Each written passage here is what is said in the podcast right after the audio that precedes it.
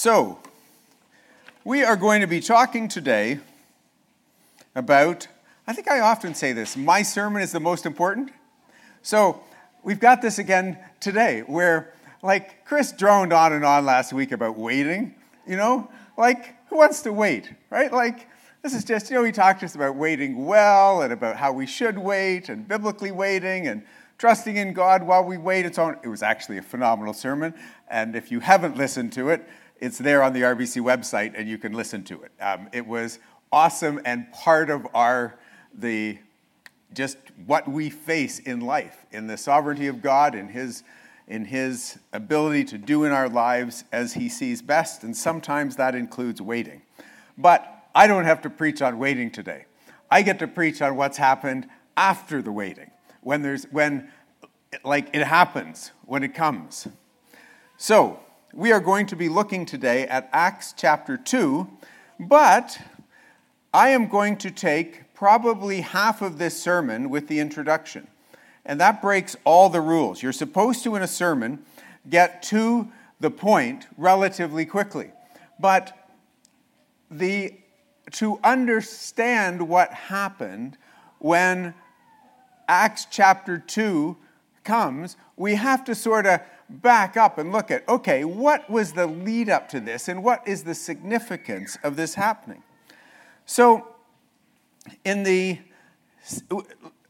to just give sort of a uh, setting for this, remember that we are now going through a series on the book of Acts. And this is the story of Jesus continuing as the risen Lord and what he is doing to establish his kingdom. And as is outlined well in this brief uh, uh, outline of the series, it is through the Holy Spirit that he enables and equips his followers to embrace the Father's mandate to testify to Jews and Gentiles from Jerusalem to the ends of the earth of his salvation through the death and resurrection of Jesus.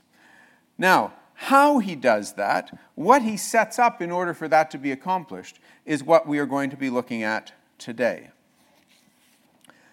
So, when you see God at work, it's fascinating that in his the big things that God does, he always works together, Father, Son, and Holy Spirit. Because in fact, God is a triune God.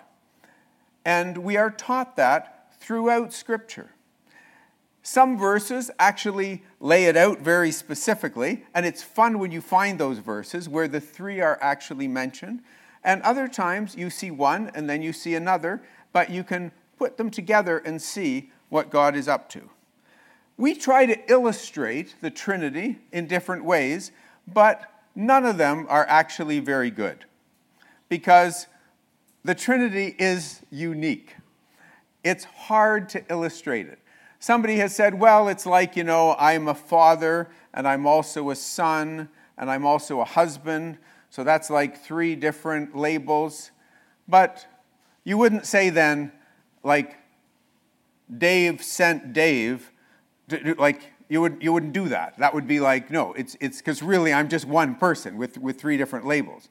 Whereas we have verses in, in the Bible like the Father sent the Son to be the Savior of the world. So, or, you know, through the eternal Spirit, Christ offered himself without spot to God.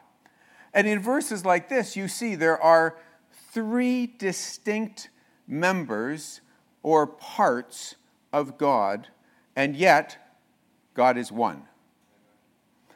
And that is the great mystery. I would suggest to us that we are, as creatures, limited in our ability to grasp things. And so don't go crazy trying to understand it. Rather, accept it as being awesome. God is God, we are not. He is way more infinite, more beyond and I think as you, as you live out your Christian life, as you study and read the Word, understand, it's almost like you just learn more and more how beyond you it is. And it's just like, so you end up simply standing in awe of God. But I want to go through a few of these this morning as a, as, as sort of um, a layup or a, a setup towards what we are seeing in the, our scripture passage for today. So look at creation. In Genesis 1 and 1, we probably know the verse. In the beginning, God created the heavens and the earth. So there's God as we would picture as God the Father um, creating. But then it says, actually, in John's Gospel, chapter 1 and verse 3, all things were created by him and for him. And so we say, well, wait a second then. It was the Lord Jesus who actually created. And then in Job chapter 26, it says, by his Spirit he garnished the heavens. So you see, even in the work of creation, in terms of creating the world, that, or the universe, it was the Trinity involved. You see it in Genesis chapter 3, where he says, Let us make man in our image and after our likeness. And we see again the triune God at work. When we go on to the incarnation, listen to the interaction, just briefly, between Mary and the angel. Mary asks the angel, How can this happen? I am a virgin. And the angel replies, and listen to the angel's words carefully The Holy Spirit will come upon you, the power of the Most High will overshadow you. So the baby to be born will be holy, and he will be called the Son of God. You see the triune God involved in the incarnation. The Holy Spirit will come upon you, the power of the Most High overshadowing you. You've got, you've got the Holy Spirit, you've got God the Father, you've got the baby being born, the Lord Jesus Himself being called the Son of God. You see it there in the incarnation. And again, we stand in amazement. This is God, the triune God, working in these great things, these great events in history.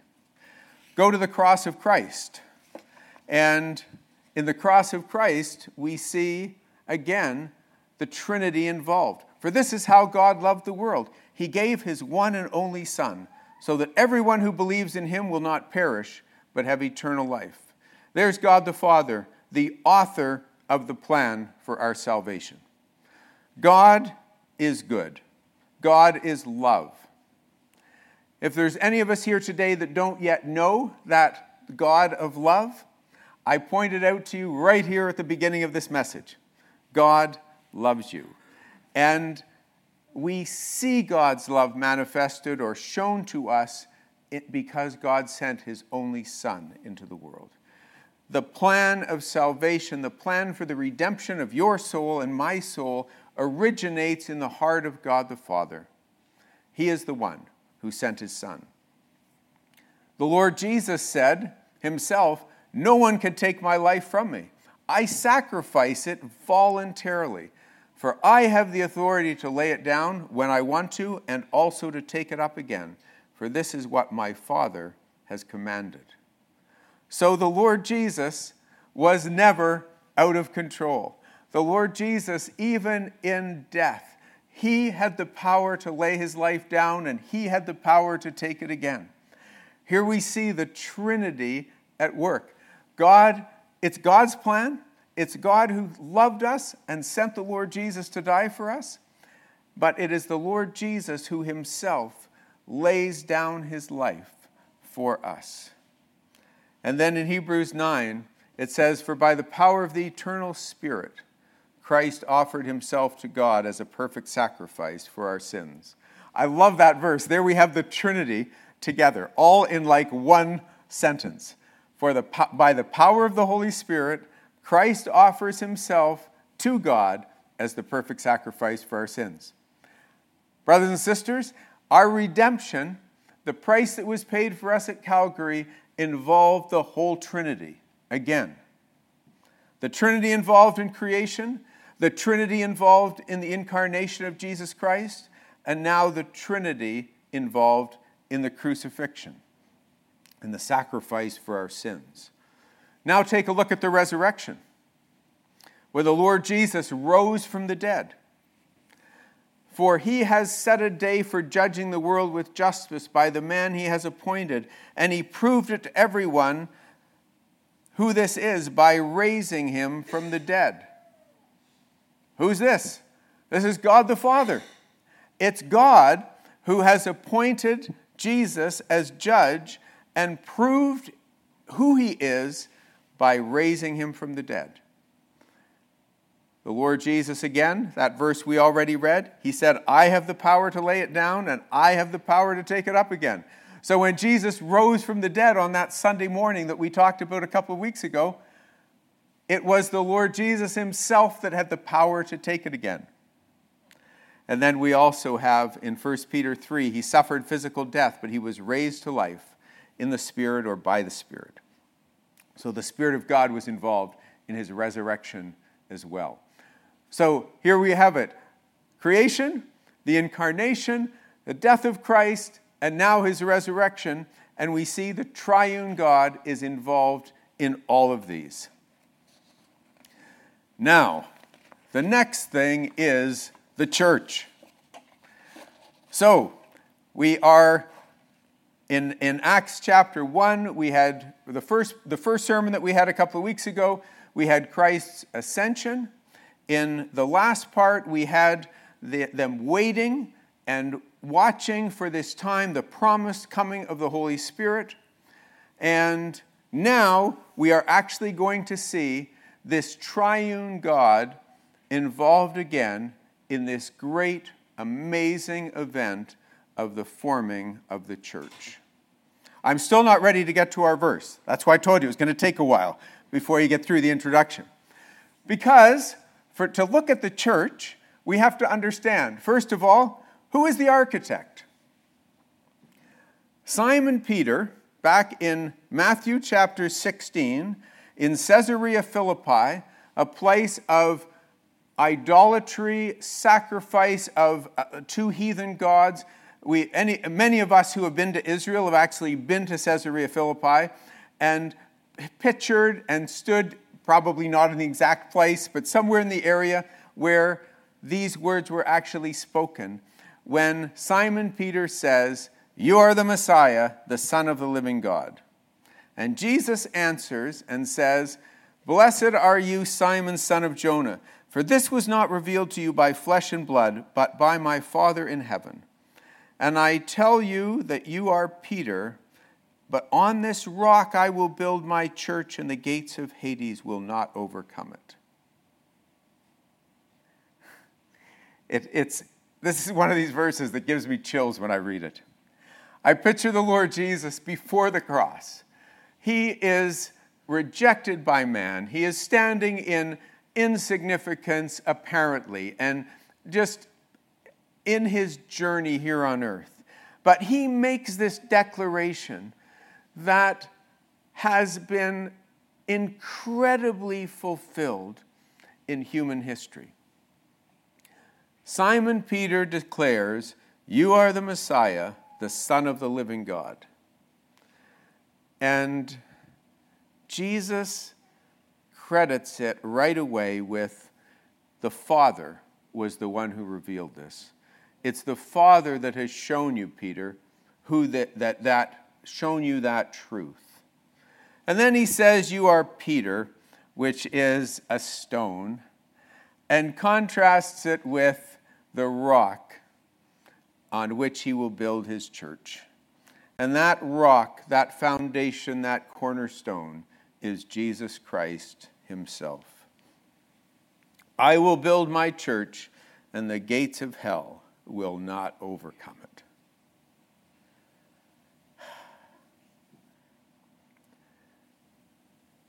Just recently, in the last few weeks, I was praying with a group of brothers and sisters where two of their number have disappeared. They, no doubt, have been taken by those who hate the name of Christ. They have no idea if they're going to see them again. And you would think that that would be discouraging and defeating and just demoralizing to the group. But instead, you find this most amazing thing. You find the answer to the Lord's declaration here the gates of hell will not overcome it. And when you see the, the confidence in prayer and the desire, the, the call that it renews to go out with the gospel and to share it more widely and to share it more faithfully, you just recognize there's something here.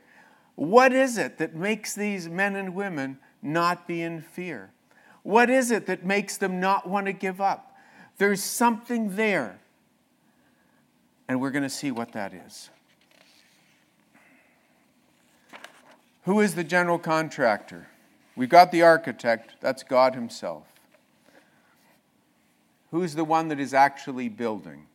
I'm making an allusion here for those of you that know building construction. You'll know that they talk about the architect is the one that designs it, and then you have the general contractor that they refer to as the GC, and that's the one that's actually overseeing or doing the, the coordinating the actual building of the project. In John 16, Jesus said, But in fact, it is best for you that I go away, because if I don't, the advocate won't come. If I do go away, then I will send him to you. And then in John 20, as he spoke, he showed them the wounds in his hands and his side, and they were filled with joy when they saw the Lord. Again he said, Peace be with you. As the Father has sent me, so I am sending you. Then he breathed on them and said, Receive the Holy Spirit. Two references here. The Lord Jesus explained to the disciples he had to go away for the Holy Spirit to come. The, we don't really understand why that had to happen, but the Lord Jesus just tells us it had to happen. He had to go in order for the Holy Spirit to come. The Holy Spirit was Jesus did many things that he did in the power of the Spirit when he was here. The Holy Spirit was at work down through the Old Testament. You can see the Spirit of God, and, and the scripture references him in many different ways. But there was something different that was going to happen here because Jesus said, I've got to go away for the Holy Spirit to come. So that's a clue for us. The disciples certainly didn't understand it at the time, but that there was going to be a change here, there was going to be a difference. And then in John 20, Jesus says these amazing words that harken back to creation.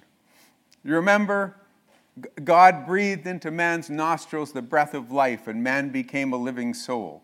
The Lord Jesus is the creator.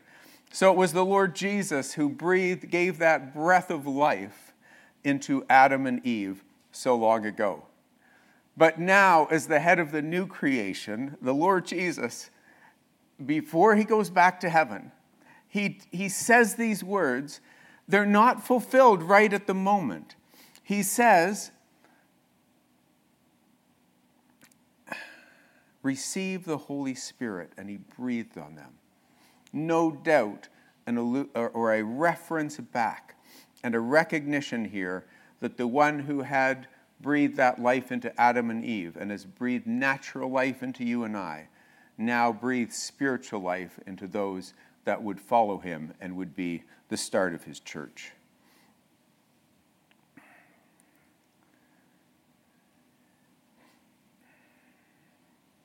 Now let's look at Acts chapter 2. We're done the introduction now. Acts chapter 2 and verse 1. On the day of Pentecost, all the believers were meeting together in one place. Suddenly there was a sound from heaven like the roaring of a mighty windstorm, and it filled the house where they were sitting.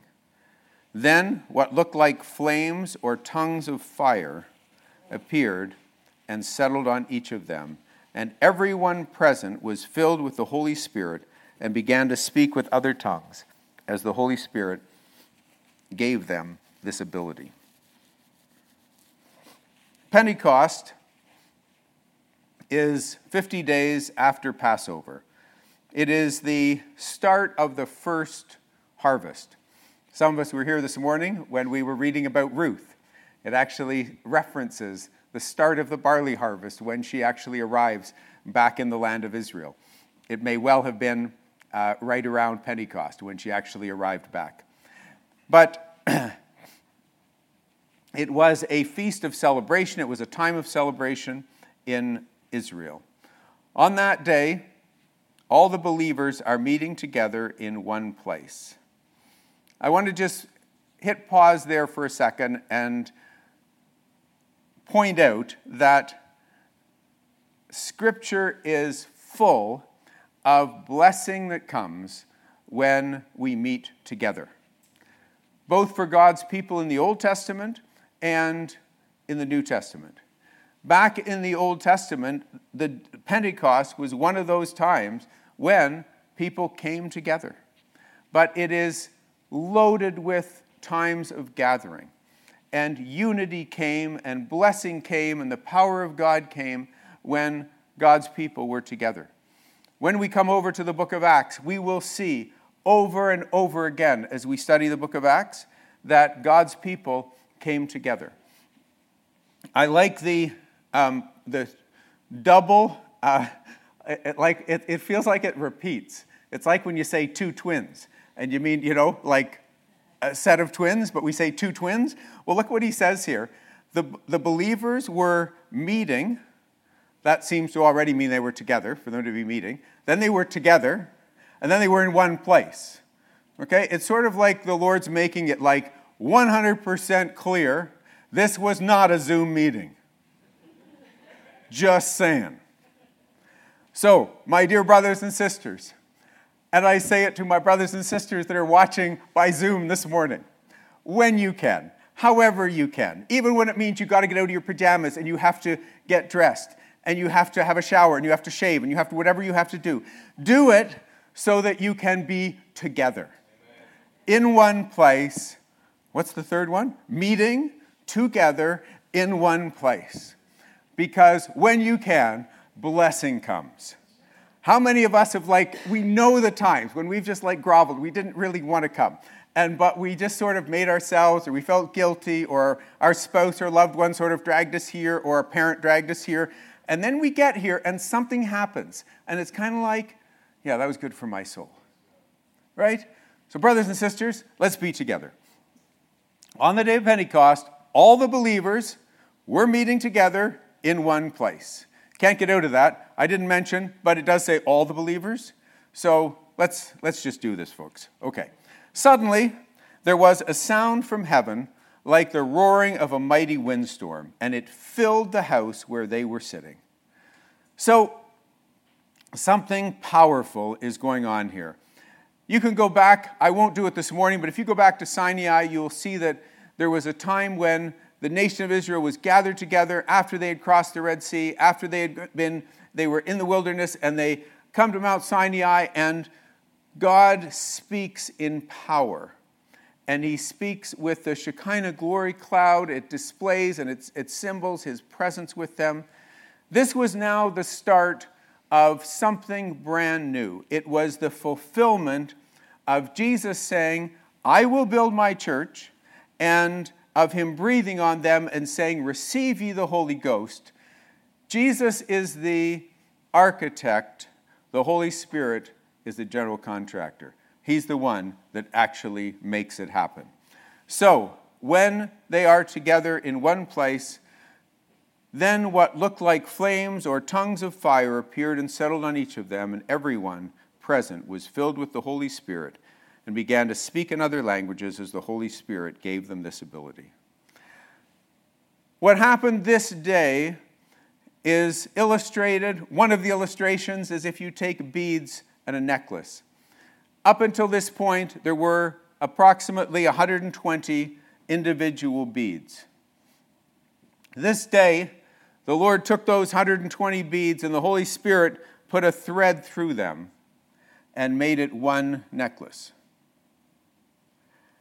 And, brothers and sisters, you and I are the continuation of that one necklace. He adds to the church every day those that are being saved. It says that in the book of Acts. We'll come to that later on. And that's what the Lord is still doing. But this church, his body, his bride, it's here, it's begun on the day of Pentecost with these ones that are gathered together. Everyone present was filled with the Holy Spirit. It was the Holy Spirit that did this work, that bound them together. We'll talk in a little bit about these other languages as the Spirit gave them this ability. so, the Holy Spirit, what does He do? First of all, Holy Spirit is not an it, it's a He. He is a person of the Godhead. Just as the Father is and the Son is, so is the Holy Spirit. And He is not inferior to the Father or the Son. But there are some really amazing verses that help us to understand His purpose in our lives.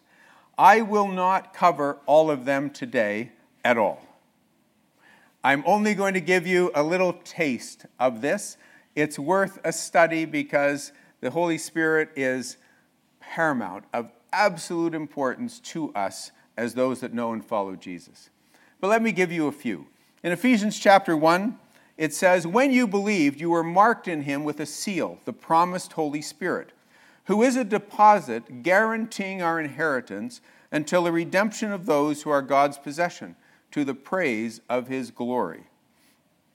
So, uh, some of us are familiar, usually when you do a house transaction, if you decide and you sign a paper saying you are going to buy this condo or you're going to buy this home, then typically what happens is the, there, it is required that you put a deposit down. And that deposit is a surety or a uh, showing some good faith that in fact you are going to continue and you are actually going to purchase that home. However, in our world, deposits don't, af- don't totally guarantee. You can have a transaction, somebody has put down a deposit, and they still don't follow through and, and do the transaction. We live in a very imperfect world.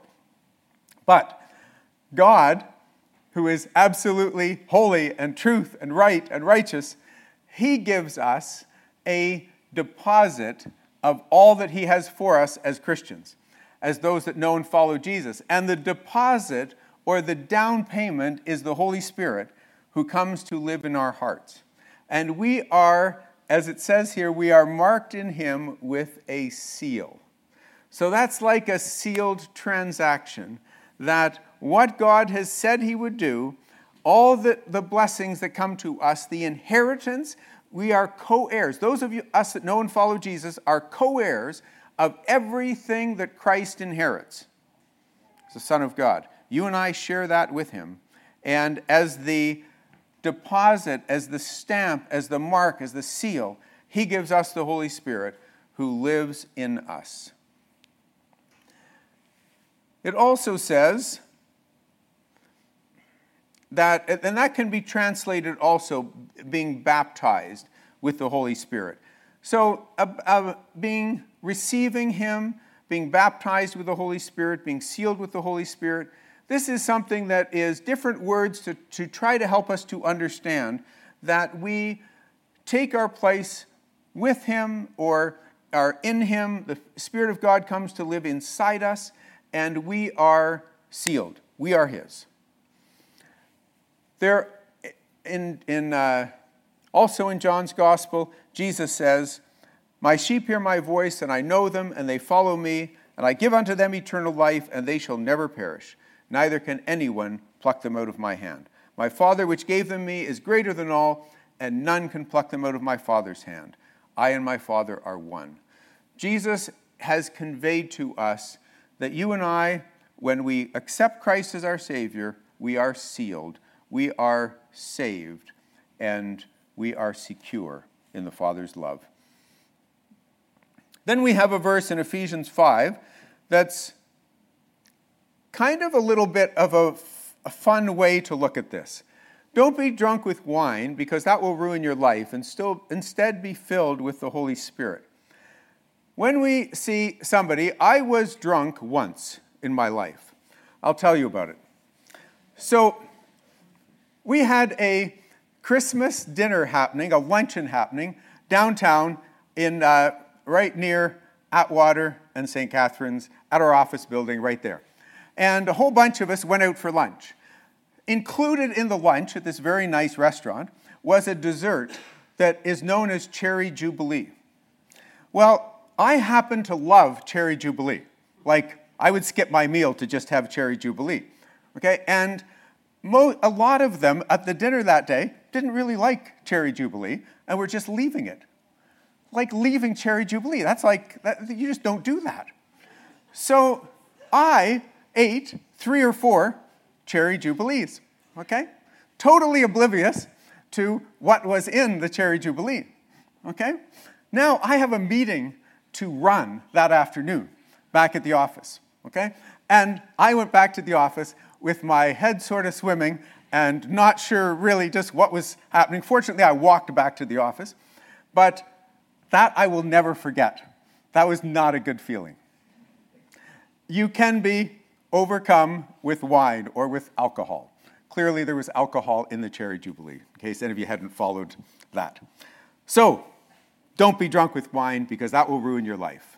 Instead, be filled with the Holy Spirit.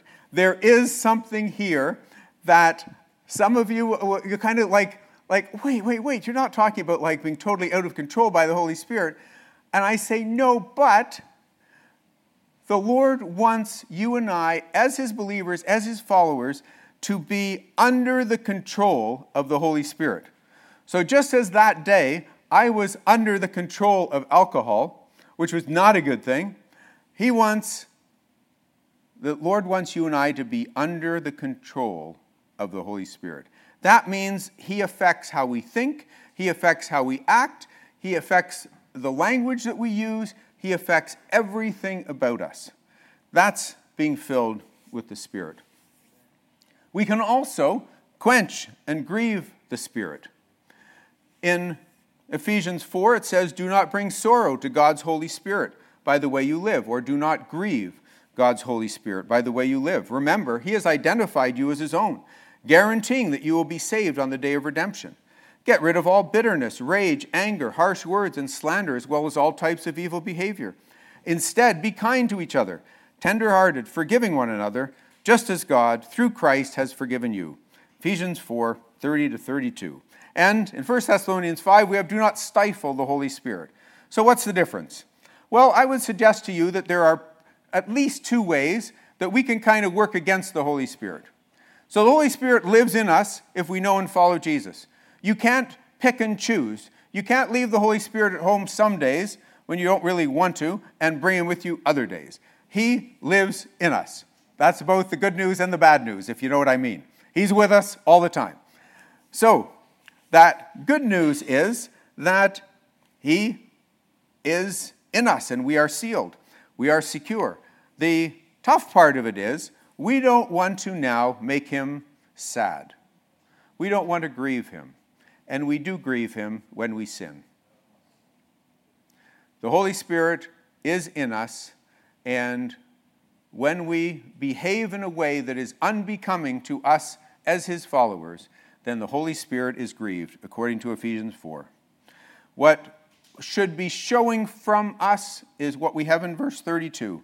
If the Holy Spirit is at work in us, making us more and more like Christ, then we will be kind to each other. We will be tenderhearted, forgiving one another, just as God through Christ has forgiven you. Brothers and sisters, remember, we are now strung together by the Holy Spirit. It happened on the day of Pentecost. We are now one necklace. We are linked together. That means that Steve McCarg has to put up with me. It means he has no choice. Why? Because we are members of the same body. Look around, find the one that you find the most difficult in the church to get along with. I'm just kidding.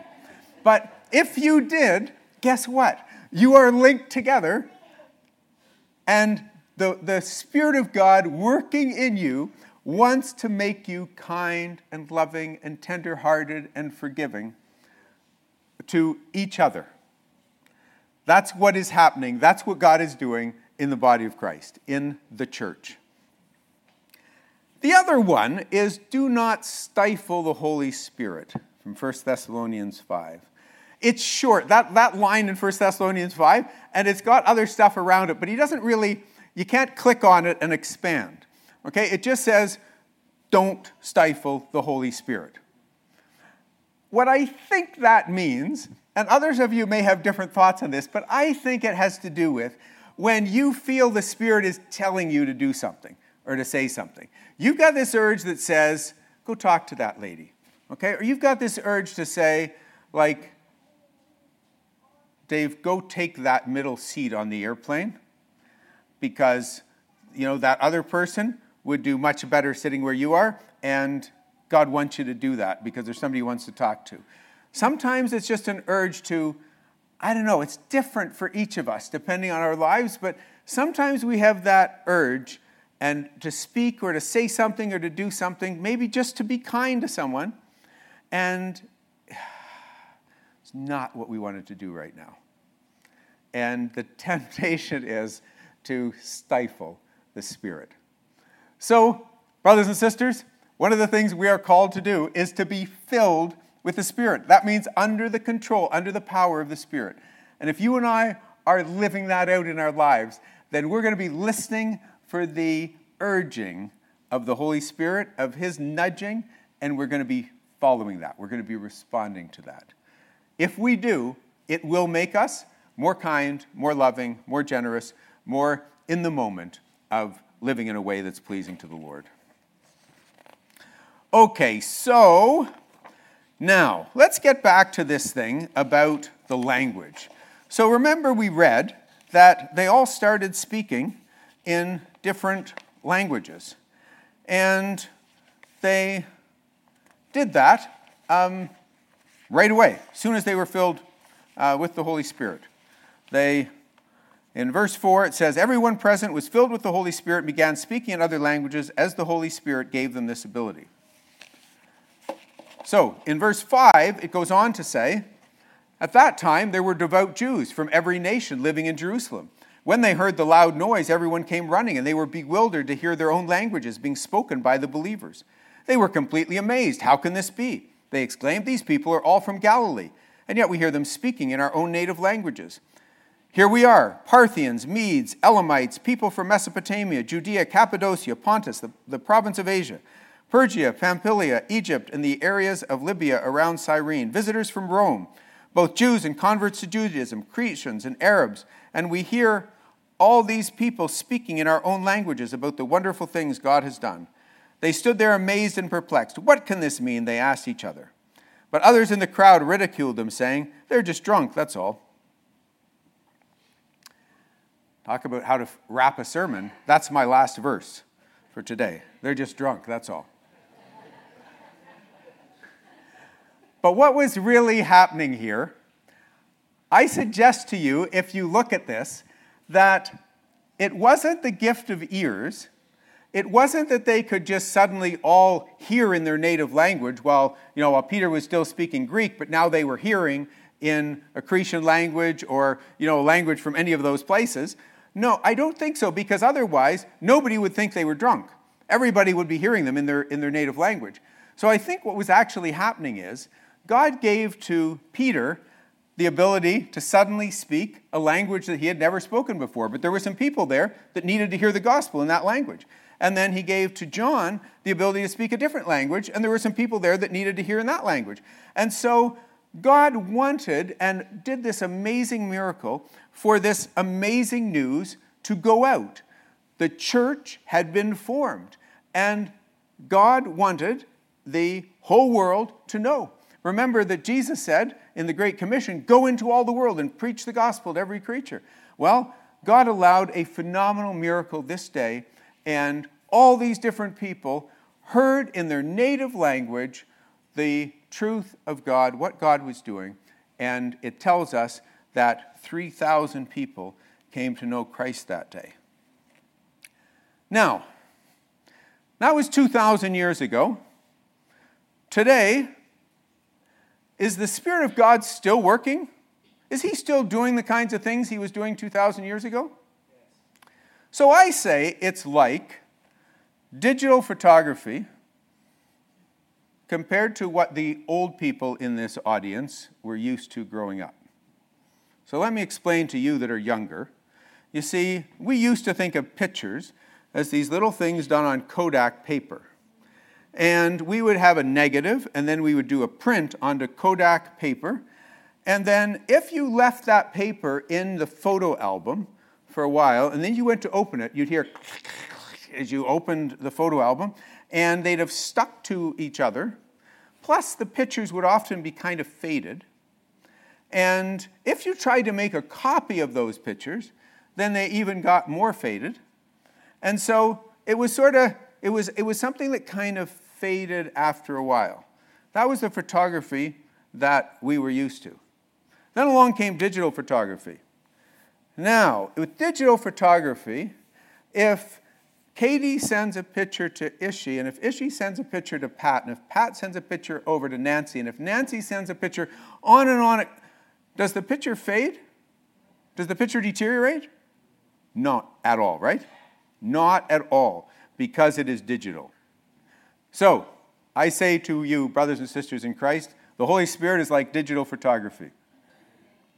He has not faded, He does not diminish as time goes on or as He spreads out.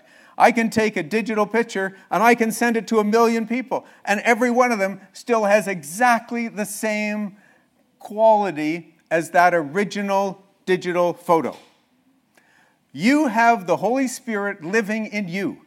It is the same Holy Spirit that did this miracle on the day of Pentecost so that the gospel could go out all over the world. Isn't that awesome? No diminishing of power. Now, let's talk about tongues for a minute. So, what God did here was the most phenomenal act of unity. He bound us together as brothers and sisters in Christ by the Holy Spirit coming to live inside of us so that we are now members of His church. And there is only one church. It is a church made up of every blood bought brother and sister in Christ in this world. One church, and this was the most unifying event in the history of the church right here on the day of Pentecost when the Holy Spirit came down. That was the most unifying effect. But we have an enemy of the church, and that enemy is Satan. And what Satan has tried to do is he has tried to take this most unifying of all events on the day of Pentecost, and he has tried to make it into the great divide. And he has tried to make it so that some of us think that tongues don't happen anymore. Some of us think that tongues are only the ability to speak a known language. Some of us think that tongues is an angelic language and that, in fact, many of us have that ability to speak. We've got a variety of beliefs and understandings of what tongues is today. Guess what? I'm not going to tell you what I think. What I think is God brought us together to be one.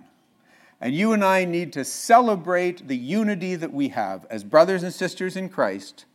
And you and I need to sure share and chat and study and research together on the differences.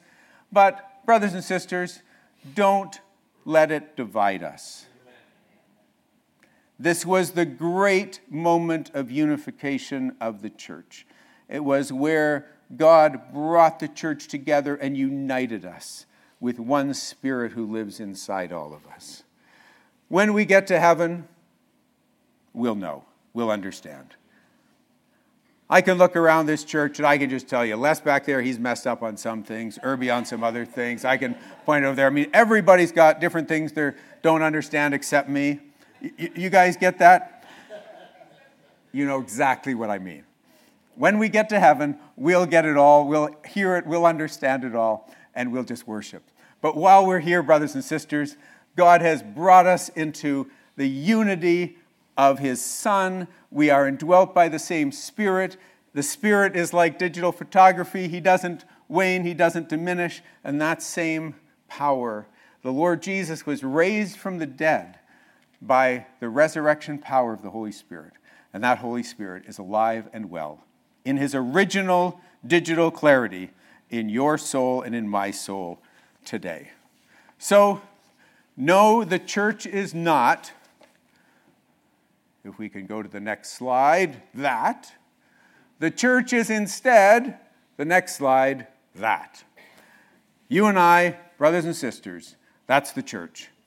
You and I are seeing carried out today, right here in this church, this fulfillment of Pentecost, where we've got all different nations, all different nationalities.